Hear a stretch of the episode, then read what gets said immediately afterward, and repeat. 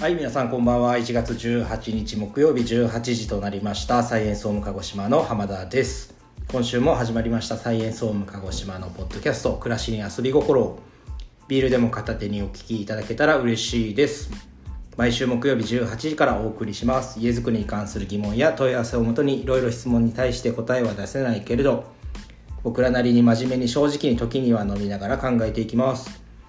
家づくりでも家づくりじゃなくても少しでも皆さんの暮らしのスパイスになれれば嬉しいですそれでは今週も松浦君とともにお送りしますよろしくお願いしまよろしくお願いしますすはい1月18日です雨ですね雨です雨降り始めましたね久しぶりの雨じゃないですかは久しぶりですよ、ま、僕は晴れ男なのでい はいってはいってい昨日一昨日も晴れだったんですけどねうですよあの上等も火曜日にはいはいさせていただいた物件があったり、どこだ昨ったっけ日でした霧島そうですね火曜日の方は霧島の方ではい上等させていただいておめでとうございまあのすおめでとうございます水曜日は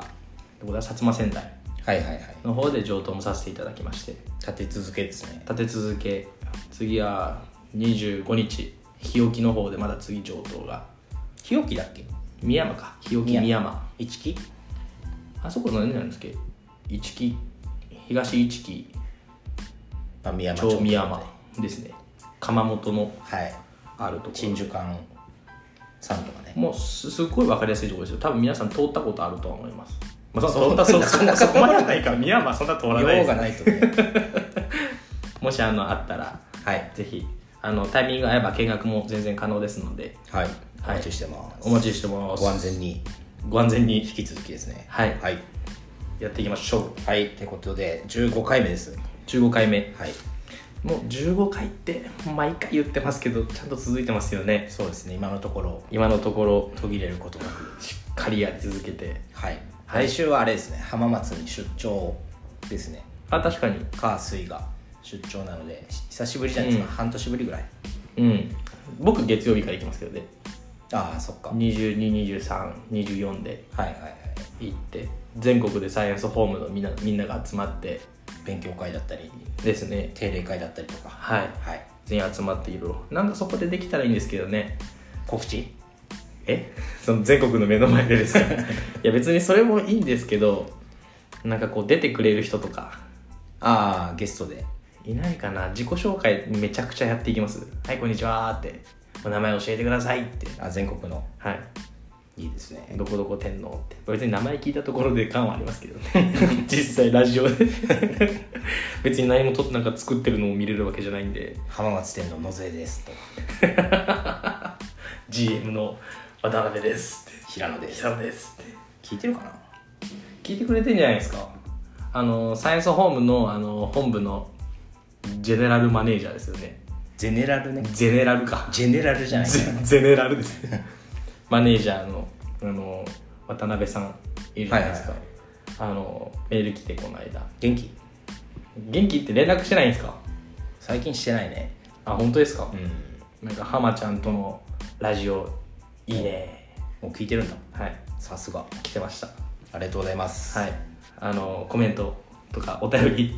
はいはい、お待ちしてますんでよろしくお願いしまおす便りやり方分かってないんじゃないか なちゃんとあのありますんでフォームがお便りお待ちしてますよお待ちしてますよろしくお願いしますはいはい、ということで昨日おとといは休みだったんですかですね火曜日はあの現場の方に行かせていただいて、はいはいお客様ともいろいろお話もさせていただいて、うん昨日はそれこそ水曜日かはお休み頂戴しててはいでずっと映画見てました映画家の中でああアマゾンプライムではい引きこも り引きこもりでこんな天気のいい日にはい あのカーテンも閉めて ゆっくりあの2本ほど見て始めましょうかじゃあまっちゃんの映画コーナはいはいーはい浅い浅い浅い何でしたっけ浜田さんのあの僕をディスったあの言い方え浅い水たまりかのようなあなんかどうのこうのみたいな水たまりぐらい浅い映画の話ってはい始めたいと思います、今回見たのは「神田春とん神田春突破せよ」ってやつですね神田春神田春もう意味は分かりませんあのーなんだろう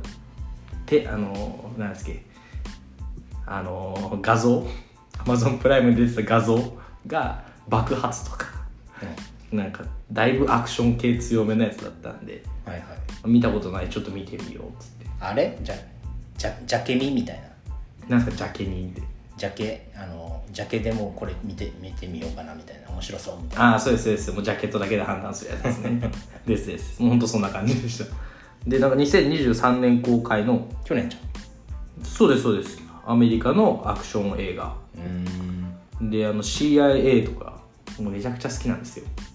はいその陰謀系陰謀とかもう情報漏洩でなんか戦っていくみたいなうんめちゃくちゃ好きででこのアフガニスタンとかの、はいめちゃくちゃ敵地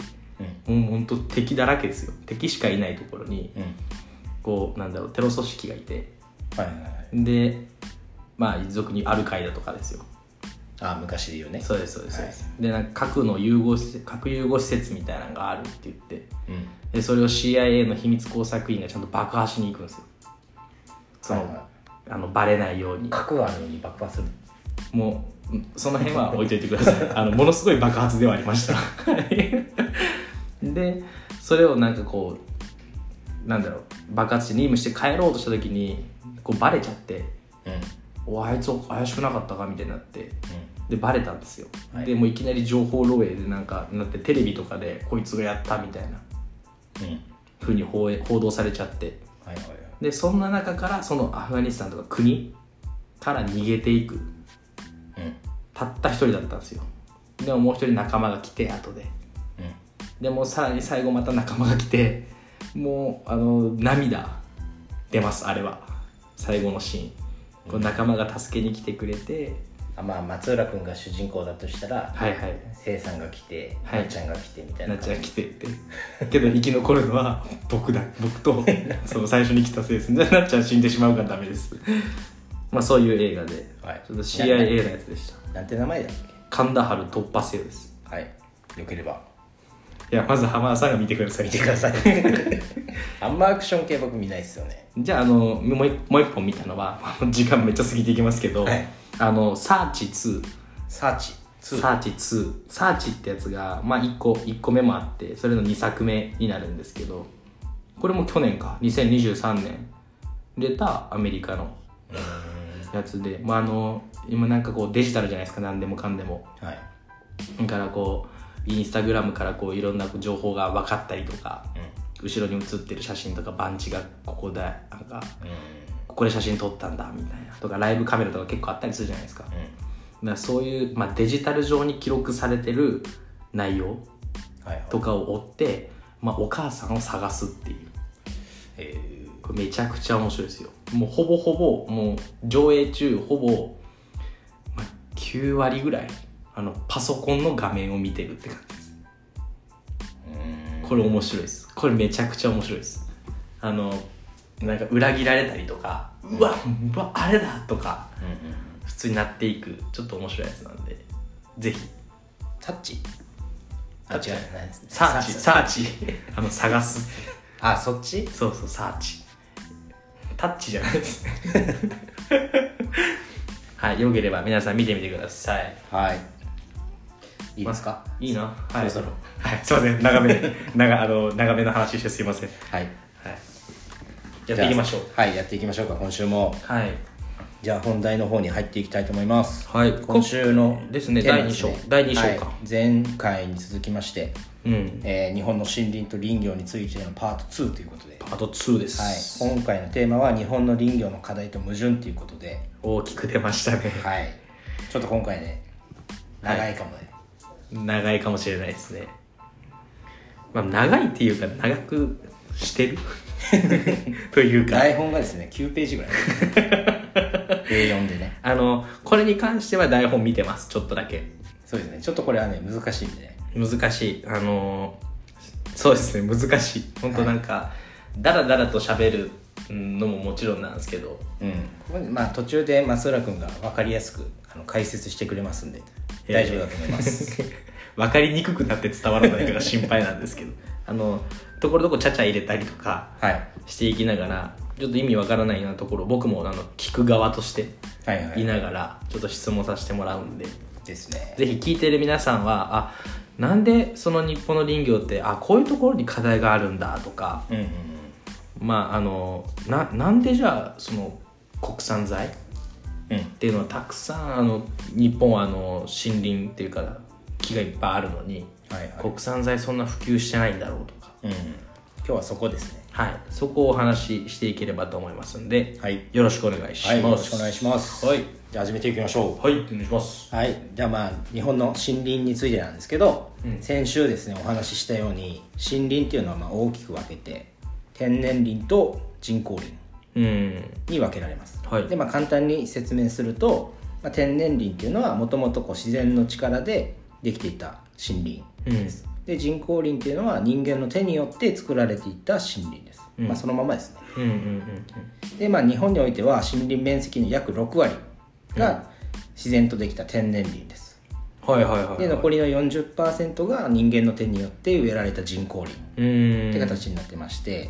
でこの人工林の約7割が僕たちがこう家を作るにあたって使ってるヒノキだったりとかはい、はい。杉うん、うん。この2つで約7割を占めてますおおー、その人工林の中の7割ってことですね。そうそうはい、はい、はでまあその他がまあ松だったりとかい。はい、はい。ですねうん、うん、うん。でこれあの1940年から50年代、まあ、戦後ですね日本のうん、うん、うんで戦後の復興期にやっぱりな焼け野原になっちゃったんで日本はうん。うん、どんどんどんどんこう住宅を建てていかないと家がないと、そうですね。はいなっていくのであの木材の需要がすごい増えていくんですよ、うん、それはそうですね。はい、うん、だけど戦争中戦時中ですね、うんその武器のために、うんあの森林を乱伐していくんですようん、だから、あの家を木材必要なんだけど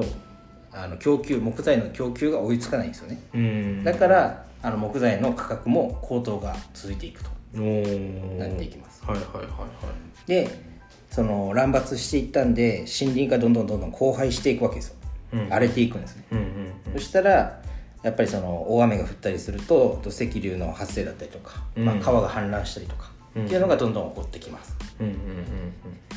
そしたら木材の安定の供給とあの、まあ、自然の保全を目的に今度はこう国が動いていくんですよ政府が出てきます、まさかの政府介入まさかのっていうかあれですねもうどうしようもないんですよ政府が動かないと、うんうんもう企業だったりとか個人レベルじゃどうにもできないので、うんうんここでですね国政府が出てきます政府介入ですはいあのちなみにさっきあった木材のうん高騰高騰ですっていうのが、なんか最近よく言われてるあのウッドショックって、はいいはいうはいはい何年か前からねですね言われてきてますでちなみにウッドショックって、はいこれ豆知識というかあれなんですけど、はいはいウッドショックって、まあ、今この間あったじゃないですか何回目のウッドショックだと思います何回目3回目ぐらいあ正解ですあマジでなんで当てるんですか、マジで本当、うん、1度目は1990年代の初頭はいその、まあ、この1940年とかじゃなくて1990年代の初頭のマレーシア北米における天然林保護運動をきっかけに供給量が減少して木材が急騰したってそれが1回目1回目で2回目が2006年のインドネシアの伐採規制が強化されて供給量が減少したっていうああそれはなんかま聞いたことある、結構はいよくこれですね本当にマクツラ君今いきなり言い出してきたんで僕も知らなかったんですよですよ3回目っていうのはいきなり出題してます あのいきなり知識ひけらかすみたいな感じですけどどこでし調べてきたのかははい する前にちょこっと調べたりしてるんではいはい3回目のウッドショックがじゃあ今回のだった今のということですねはいはいはいで、まあ、その戦後間もない頃ですねうんあのその政府が介入してきて造林補助事業というのが公共事業に入ってきますうんで1950年にあの造林臨時措置法って いうね「エヴァンゲリオン」みたいなタイトルなんです けどは漢字だけ見ればいいですいはいはいで、まあ、その国が入ってきてその造林をどんどんどんどん進めていくとうんでそれを国がもう決めていくんですよはいはいはいではい反対にその森林の所有者がやっぱりその費用の関係とかうんうんうんで造林できないって場合にはその第三者にうん国がね、うんうんまあ、今でいうあの森林組合とかですよはいはいはに造林を行わせることができるようにっていうのが今あったいはいではすいねはいはい造林臨時措置法おー造林臨時措置法はいへえー正直初めて聞きましたそうですね全く聞いたことなかったです戦後の頃ですうんうんうんだから結局ここをまあパッと、まあ、まとめると もうまとめますかあの、まあ、木材足りないでっていうことですよねそうですそうです戦争になってて、うんあのちょっと戦後の復興期で家がちょっとなくなってしまったと、うんけど家建てないといけないけどそんなも木材の供給が追いつかないよねってそうそうそうで木材高騰していってその家を建てる数も増えてるし、うんそもそもその前にもう森林をあの戦争のために、乱発はい、してるのではいはいもう足りないで足りないんですよだから国どうするって言って国が動いたってのがまず一番最初だったってことですよねはい、で森林組合とかができてうんうん、造林とかをできるようにしたっはいていう形ですはいありがとうございますなんでまあその1950年代とかにどんどんどんどん、あの新しいね杉とかヒノキとかが植えられていくんで、うんうんうん今やっぱこう車を運転してたりとかしてもさ、うんいっぱいこうあの山林があるじゃないですかはいそういうののもうほとんどは50年から60年前に植えられ植えられた木なんですよねおーですなのでその50年、まあ、戦後の住宅建築がもうすごいブームになってくるんですようんうんでどんどんどんどん需要が拡大する中でうんここでですね燃料革命というのが起きます燃料革命、はいもう学校の授業みたいですね今エネ受けルてギーる革命ですね、 まあそれも別に燃料革命なんです けどはまあ、英語で言っただけなんで,、はいはいはいであの今は電気とかガスがもう当たり前に使ってるじゃないですかうんその頃はそういう電気とかガスがまだなくて例えばご飯作ったりするのもうん木炭だったりとか、うん薪が中心だったんですようんで今はもう家庭燃料というのはそのさっきあったようにガス石油とかに切り替わってますけど、はいはいそれまではその山のあの雑木林ですね、うんこれあの最初にあったあの天然林です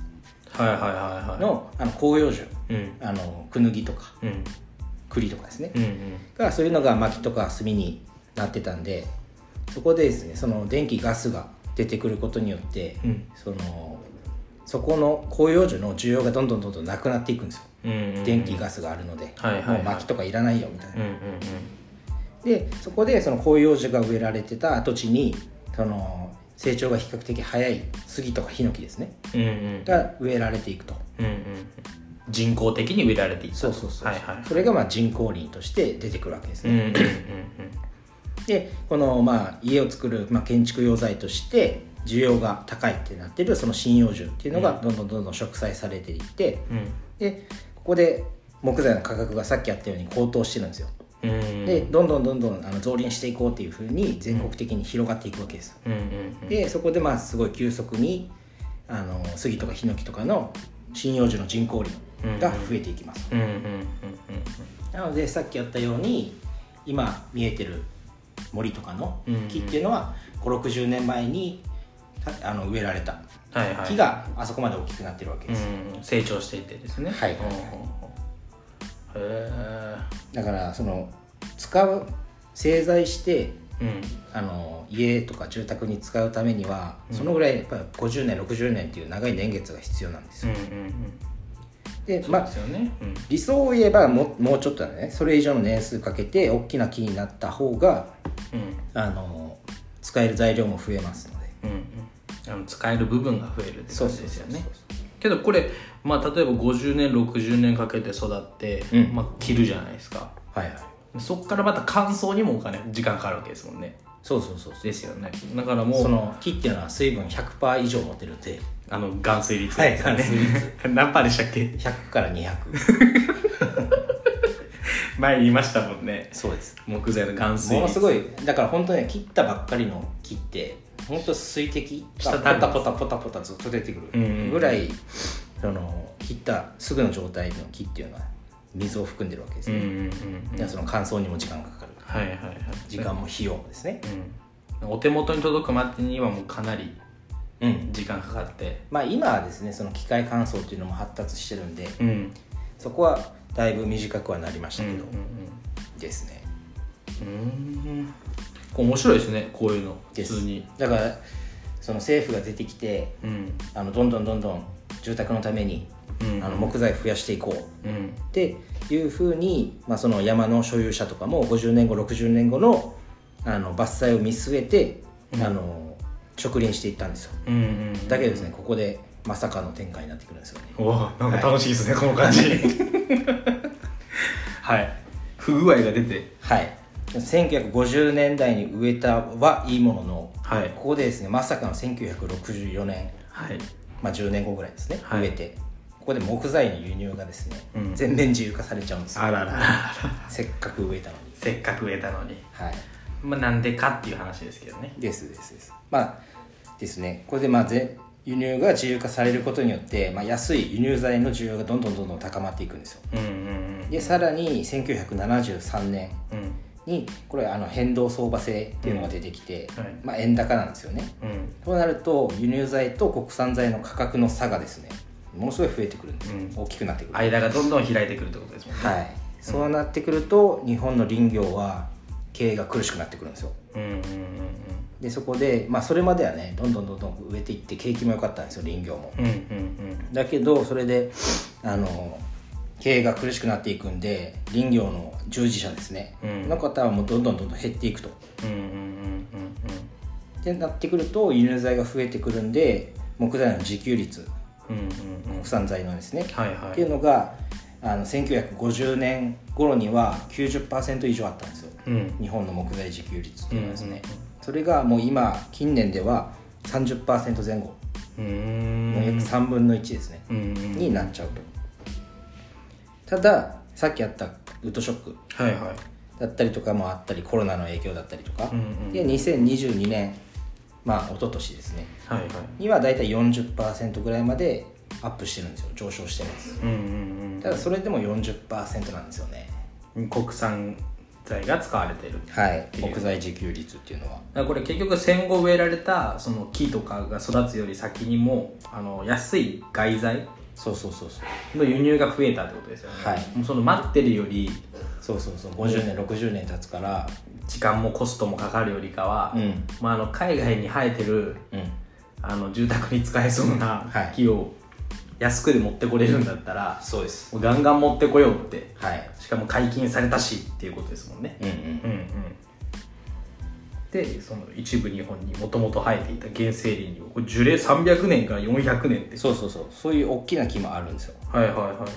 ただやっぱりその分じ年月もかかってるんでいうんそういう材料っていうのはやっぱり輸入材に比べるとすごい高いんですよねうんうんうんだからやっぱり国内ではその住宅建てる上での木材の利用っていうのは外国産のものがどんどんどんどん使われていくとうんうんなっていきます、うんなのでまあ樹齢これが最初にあったこのタイトルの、まあ、矛盾ってとこですねどんどんどんどん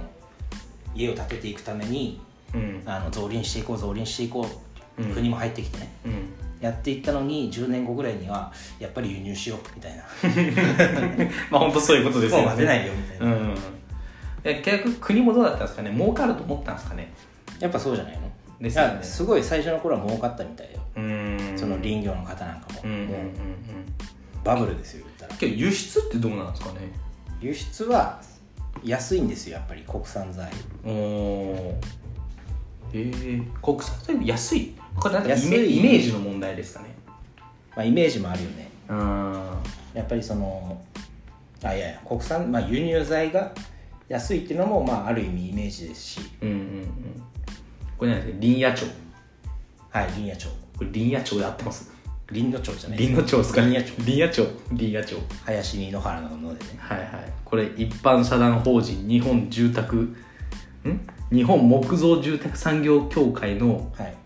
方々を対象としてうんうんなんかその調査をしたらしいんですよ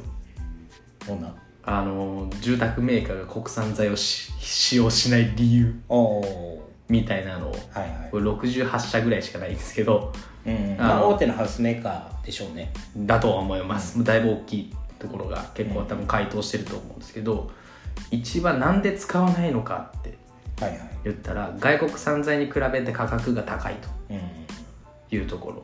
でひ2番目が必要な時に必要な量が確保できないはいはいはいで3番目が外国材に比べて、えー強度の品質が劣るとか、うんうんまあ、その辺りが書いてあるような感じでその次ぐらいに、えー乾燥剤の入手が難しいとかうんうんうん消費者ニーズが低いとかはいはいそうなんですねしょこの辺ちょっと微妙ですけどね消費者ニーズとかむしろ国産材であってほしいようなイメージがあるんですけどうん別に国産がいいっていう方も確かに言われてみりゃそんなにいないのかもしれないですけどねそうですね、うん木の場合はねなんか食べ物とかに関してはやっぱりうん確か一般に確かに的というか身近なんでそうでやすっぱりねこう海外産よりうん国産だよねうんうんうんっていうのがあるけど木材に関してどうですかね一般の消費者の方はそこまで国産材だろうが、うんうん輸入材だろうがっていうところの関心っていうのがやっぱ薄いのかもしれないですよねけどサイエンスに来ていただく、うんまあお越しいただくお客様は、はいやっぱり木が好きっていうのがあるじゃないですか、うんうんうんだから木に対して、まあ、少しまあ知識を持ってらっしゃる方だったりとかはいはその輸入よりやっぱ国産の方が物がいいよねっていういはいうんうんうんところのイメージはいはいがあったりとかするので、まあ、聞かれる方は結構聞かれますけどね。そうですねうん国産なんですよねとかどこ、うんどこ産なんですか、うんうんうんうんまあ、い一回だけですけどねガンスリズムが聞かれたことは本当うん一回だけ僕何回かありますよあ本当ですか、うんあ結構おお詳しいんですねって言ってあのこういう系の仕事をしてらっしゃ林業系をああしてらっしゃってああって言って話したとこだったんですよそれなんでなんですっけさっきのんさっきのあのイメージ輸入国産材を使わないうんやっぱりそういうイメージ持たれてるうんところが大きいっていうのもあるんじゃないですか実際はそうでもないっていうところもうんありますし価格が高いというイメージが強いっていうところなんですよねうんうん書いてますもんねうんこれにもイメージなんですよね結局まあそうそうそうそううんまあその何輸入自由化された当初はやっぱりさっきの円高の問題もあってすごい価格差あったかもしれないですけどうん今は実際そうでもないっうてんところでさっきあったウッドショックが起こったりして特にもう輸入材ってすっごい上がったじゃないですかうんうんうんなのでそこ今はそこまでの価格差ないと思うんですよねうんまあ大きなってことですよね、うんだからさっき話したようにあのウッドショックとか輸はい入材の価格が急騰してると、うんうんでそれでじゃあ輸入材高えなってなって輸入材安いと思ってたら輸入材高いじゃないかウッドショックでうんうんうんどうしようけど家注文入ってるしなってなるから国産材に流れたんですもんねそうそうそうそう国産材流れのてだからじさっきあった自給率がちょこっと上がったのよね、国産材の自給率がですよね、うんうんウッドショックが起こったことによって、うん、で結局一時的に国産材にみんなこうわーっと買ってうんいったとか、まあた入らないからですね国産材に頼るしかないんですけど、うんその辺でちょっとまあ供給がいっぱいいきなり来るからもちろん物が少なくなれば値段が上がるっていうのは当たり前でうんうんでそこでまあ価格も上がるとはい、いうところがあってそれがなんか俗に言うまた最近のウッドショックうん、なんかちょっと価格高くなったよね木材関係のってそうですいうところでけどでもあれですよねあのウッドショックそんなに今ものすごいあるってわけじゃないですもんねもう今はだいぶ落ち着いたんじゃないですかあーやっぱそんな印象持ってますよねうん私もそんな感じで持ってるんですけどいうんその上がり続けてるってや上がり続けてるというか、まあ、ある程度落ち着いてきたかなってうんうんですよねでここにも書いてあるね杉材とかヒノキ材はこれ林野林林野町でしたっけ林野町林野町の元で流通量をコントロールしてて価格の上がり下がりがある程度まあ抑える取り組みうんうんとかもこういうところがしてくれてるよとそうですねいうところだから実際そのか高いっていうか価格のイメージ高いっていうイメージがちょっと強いのかなってうんうんいうところがまあ書いてあるとか思ってることですかねはいうんなんでえどこまで来ましたっけ今林業がどんどんどんどんちょっと衰退してしまったってところですかそうです衰退していきましたってはい、だからねその戦後植えていくことによってこの人口のあの蓄積されてる面積っていうのはもうだいぶ増えてるんですよ、うん5倍から6倍ぐらいうんうんうんうんに増えてるにもかかわらずうんその林業のあの、まあ、産業で出してる産出額っはいはていうのは全然減ってるんですよね1980年代頃にはまあ1兆1000億円ぐらいあったのがいうん今ではあの4000億円を下回ってるぐらいえー30年後ぐらいですね1980年からまあに2000これ2012年のデータですけどうんだいぶ下がってるんですようんうん3分の14分の1ぐらいうんうんでその林業に従事する人たちなんかもうんだいぶ減ってるとこれ全盛期ですねうんえっ、といつだったっけこれちょっと待ってくだ1980年さいあ1980年か1980年に頃には14万人ぐらいいたのが今5万人ぐらいもう半分以下そうですそうですはあだから結局あれですねその従事者が減っていったらもう手入れされてないとかうんいうのが今もう森林いっぱい日本中でずっと増えてるとそうですね木材の輸入が自由化されることによってうーんどんどんどんどん日本の林業が衰退していってるっていうところですこれ結局どうなんですかねやめたらどうなるんですかねでそのまま放置されていくんですよ山がけど誰かが管理せんといかんからって言って国がなんかまあ一番最初介入してるじゃないですかうん、ででだけどそれでもあの輸入あそう材か安い輸入材が入ってきたんでそしたらあの日本の林業だとうん採算が取れないんですよ、うんうん山の所有者の人たちも、うんうんだからもうちょっとほったらかしにされちゃってうんうん森林、まあ、が荒廃までしていくんですよね荒れていくと、ましてや人手不足も重なりはい結局儲からなくなっちゃうんでうーんやっぱりまあ皆さん仕事だからですね儲からないことには仕事にならないと思う確かにはい で続きいきますよはいどうぞでそこでですねこの今度はこう自然環境としての森林の役割っていうのが出てくるんですようーんで森林山ってですねあの、まあ、木だけじゃなくて、まあ、いろんなキノコだったりとか、うん山菜だったりとかあるじゃないですか、うんうんでそういうあの植物なんかが二酸化炭素を吸収していくことによってあの温室効果ガスだったりとかうんうんが削減されていくんですよねうんうんでだったりとか、まあ、川の氾濫だったりとか土砂崩れの防止うんうんだったりとかっていうあの役割を森林は持ってるわけですねうんうんうんだけどそのキノコとかが生えてこないんですよ、木あの木が放置されていくとうんどんどんどんどん伸びていくと、うん山の地面の方に太陽の光が当たってこなくなるんで、うん木以外の植物が全然全然こう生えてこなくなっちゃうんで、うんうんあの森林としての役割があの機能が低くなっていくんですねうんうんうんうんですそういうまあリスクもあるってところですねで逆にまあ人間の手によって植栽、まあ、植えられていた人工林ですね、うんうんそれはあのやっぱ人がですねそのサポートする必要があるんですようんうんうん人間の手でそうそうそう、はいはいさっきあったように木が伸びっぱなしになってあの暗くなった森っていうのはいろんな植物が生えてこなくなってしちゃうんで、うん人間の管理、まあ、間伐したりとか、うんうん伐採したりとかうんですね、間引きしていったりっていうのが必要になってくるとだけどそれがうまくできてないっていうのが今の状況ですうーんいや難しいなこういうことになってくるとはい結局あれですもんねもう一人がどうのこうのとかしたらいいとかいう次元超えてますもんねそうですねその一個人だったりとか一企業がどうにかできる問題じゃないんですようーんけどでもじゃあやってくれって言われたら誰がするんだ誰がするんだってやりますやりましょうかちっちゃい斧持って2人で山 山入っていってチェーンソー持って チェーンソー持って倒れるぞーいって言ってはいそれもだからそこで、ね、やっぱりそょの国がもっとこう補助をし出してくれたりとか、うんまあいろいいろいろ政策は出してくれてるんですよね、んそのやって新ましすくよね林業に従事する方の支援だったりとか、うんうん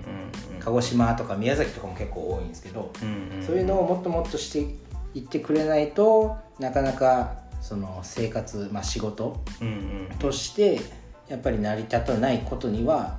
従事する方なんかもうんうんうん増えていかないとうんうんなんでどんどんどんどん国産材をもっとですね僕たちもまあ今もちろん僕たち使ってますけどうんうんヒノキとかですね、うんうちはもう国産材を使ってますからねもっとこう使う会社さんだったりとかうん、うんいや本当にでもありがたいことですよねこういうことやって国産材をちゃんと使えてるってそうですですよね僕たちも林業の微力ながらですねその日本の林業界に少しでも貢献できてるん ですよ微力ながら魅力ながらですねはいいやすごいなここういうのなんか改めてこうあんま見ることないじゃないですかこういう話うんとか、まあ、なんかちょこちょこ聞いたことがあるような話はいとか出てくるもののこんななんかちゃんと聞くこともないからあ本当完全に聞いてる人どうなってるんですかねなんか授業受けてるみたいな はいじゃあ次やっていきましょうどうですかえー、っとですねいやこれね多分今日これ終わらないとこれめちゃくちゃ大変ですよなんでちょっと続きは次回に次回にやっときますはいじゃあこれ大事なことなんであのこの間もちょっと言いましたけどうんあの国産材、まあ、こまた次も言うかもしれないですけどはい国産材のちゃんとメリットうん、うん、っていうところメリットですね国産材を使うことのメリットメリットはいでメリットはやっぱりあの前回の放送でも言いましたけど日本の風土とか気候風土で育ってるから、うんまあ、建材としても日本の建築に適してるとうんやっぱり日本の土で育った日そうで本すの雨を受けたうん日本の風を受けたはそうです それの国産材国産材いを、まあ、使ってるってことで、まあ、耐久性も高いとうんうんで住宅地にも比例して伸びていきますよとはいはいはいってところでで日本に、まあ、その杉とかヒノキなどとかも全部多いですけど、うんうんそこの成分はあのそのシロアリだったりとかダニカビうんうんの発生を防いでくれる成分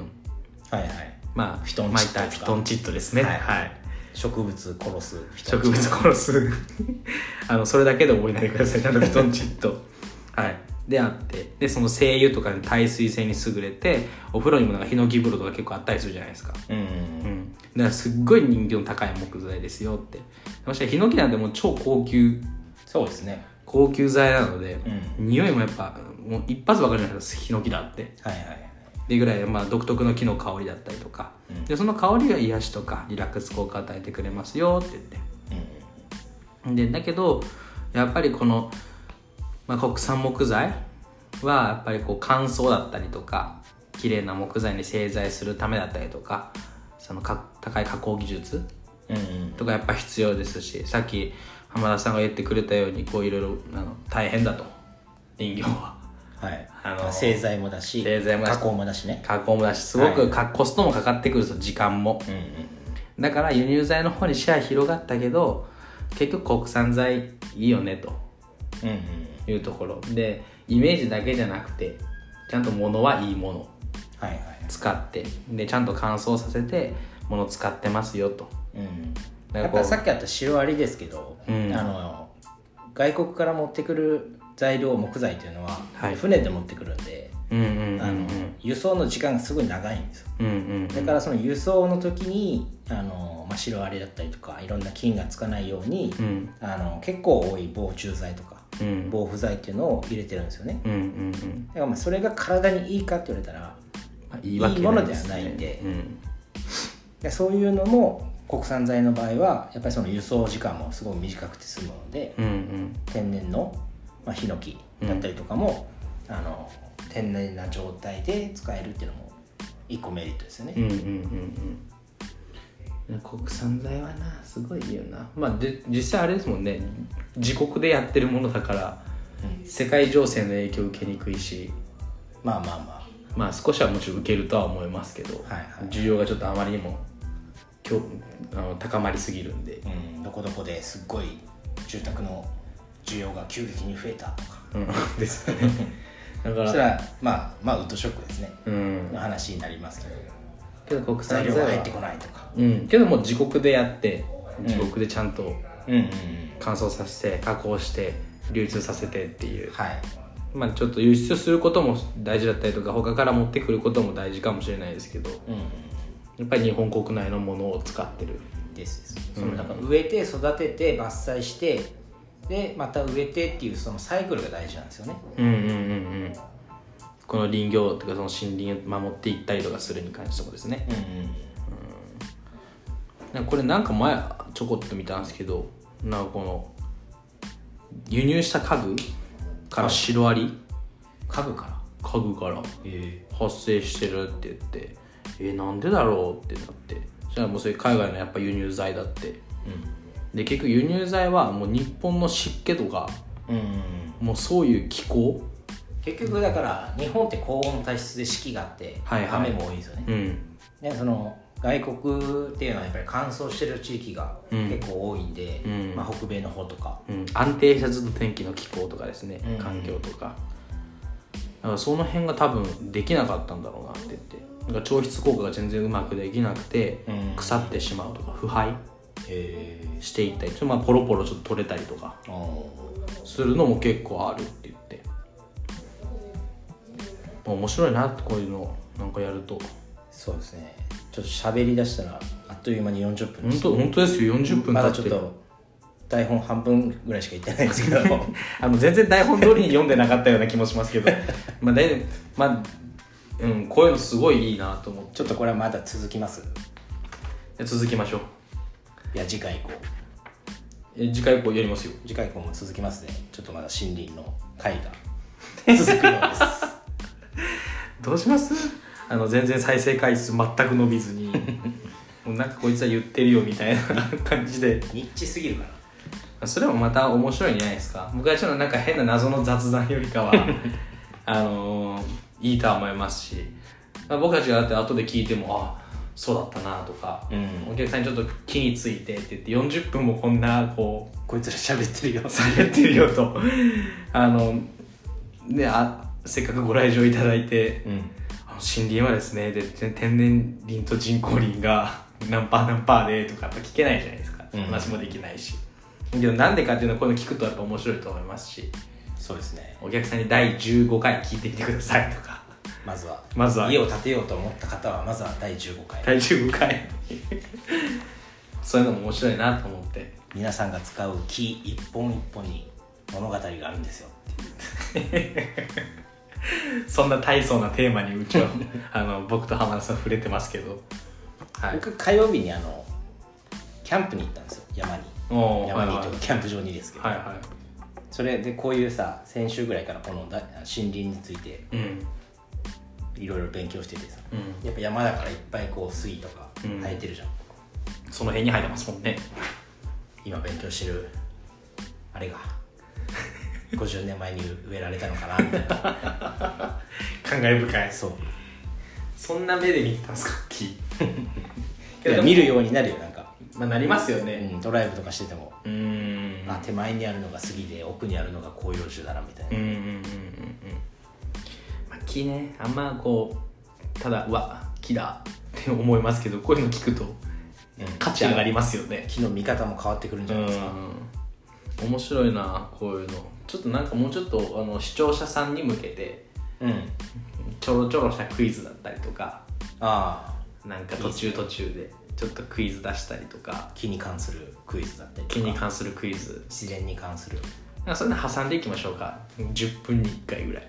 10分にああいいですねはいじゃあここであの問題ですみたいな広葉樹と針葉樹の違いはとか何ってなぜ広葉樹という広葉樹は先がとんがっているのかってチッチッチッチッチッチッチッってリアルに1分ぐらい時間置いてるんですよまあそういうの面白いのかなと思ってそうですねはいやっていきましょうそういうのもはい次回以降もはいやっていきましょう次回で完結ですね第2章パート2パート2あのパート2って感じですねパート2の、はい、2の2みたいな2の2ですねわかりましたはいはいじゃあまあ無駄にちょっと熱い回となってしまいましたが、えーいかがでしたでしょうか無駄に熱い回とか思ってたんですけ ど楽しい回でしたよ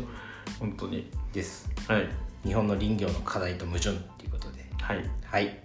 いかがでしたでしょうか皆さんからのお便りも募集中ですので皆さんからのお便りをもとに僕らなりに考えながらお話しさせていただきます家づくりに関する疑問でもシンプルに僕らに対するご質問や励ましのお言葉をお待ちしております概要欄にありますお便りフォームからお気軽にお寄せくださいこの番組は Spotify、Apple Podcast で配信していますのでどしどしフォローしてあげてくださいそれでは今週のお知らせはありはまいすか、あります、はいえっと1月の2728はいの土日はえっとこの間から引き続きあの伝えたいますけれども霧島はいの方で、えー完成見学会させていただきますので、はいえーぜひ、えーお時間ある方は、えーせっかくなんでそうですね猫と暮らす家だった猫と暮らす家ですあの本当にリアルを見ないとうんやっぱ良くないですし 良くないって言うとあれだな、まあ見た方がいいと思いますそうですねモデルハウスだけじゃなくて実際にお客様が暮らすお家建ててるお家あこういうアイデアがあるんだとか、うんそういうの本当見えてくるのでそういうのは、まあ、もしあのお時間がある方はいらっしゃっていただいてはいでまた、えっと、ちょっとまあ今日あたり多分ホームページの方でも公開するんですけど、えっと、大好評のあの生産宅はい生産スタッフのおうちうん桜ヶ丘はいはいなんそうあれ2728完全予約制であの受け付けておりますのであ同じ日ですねはい同じ日ですはいあの受け付けておりますのでぜひとも、えーよろしくお願いいたしますその2728はあの当日あのもし行きたいってなってうんあのあったとしてもスタッフの本当に自宅になりますので はいできればもう完全予約制とさせていただいておりますホームページの方から問い合わせいただければと思っておりますじゃあご予約いただいた方に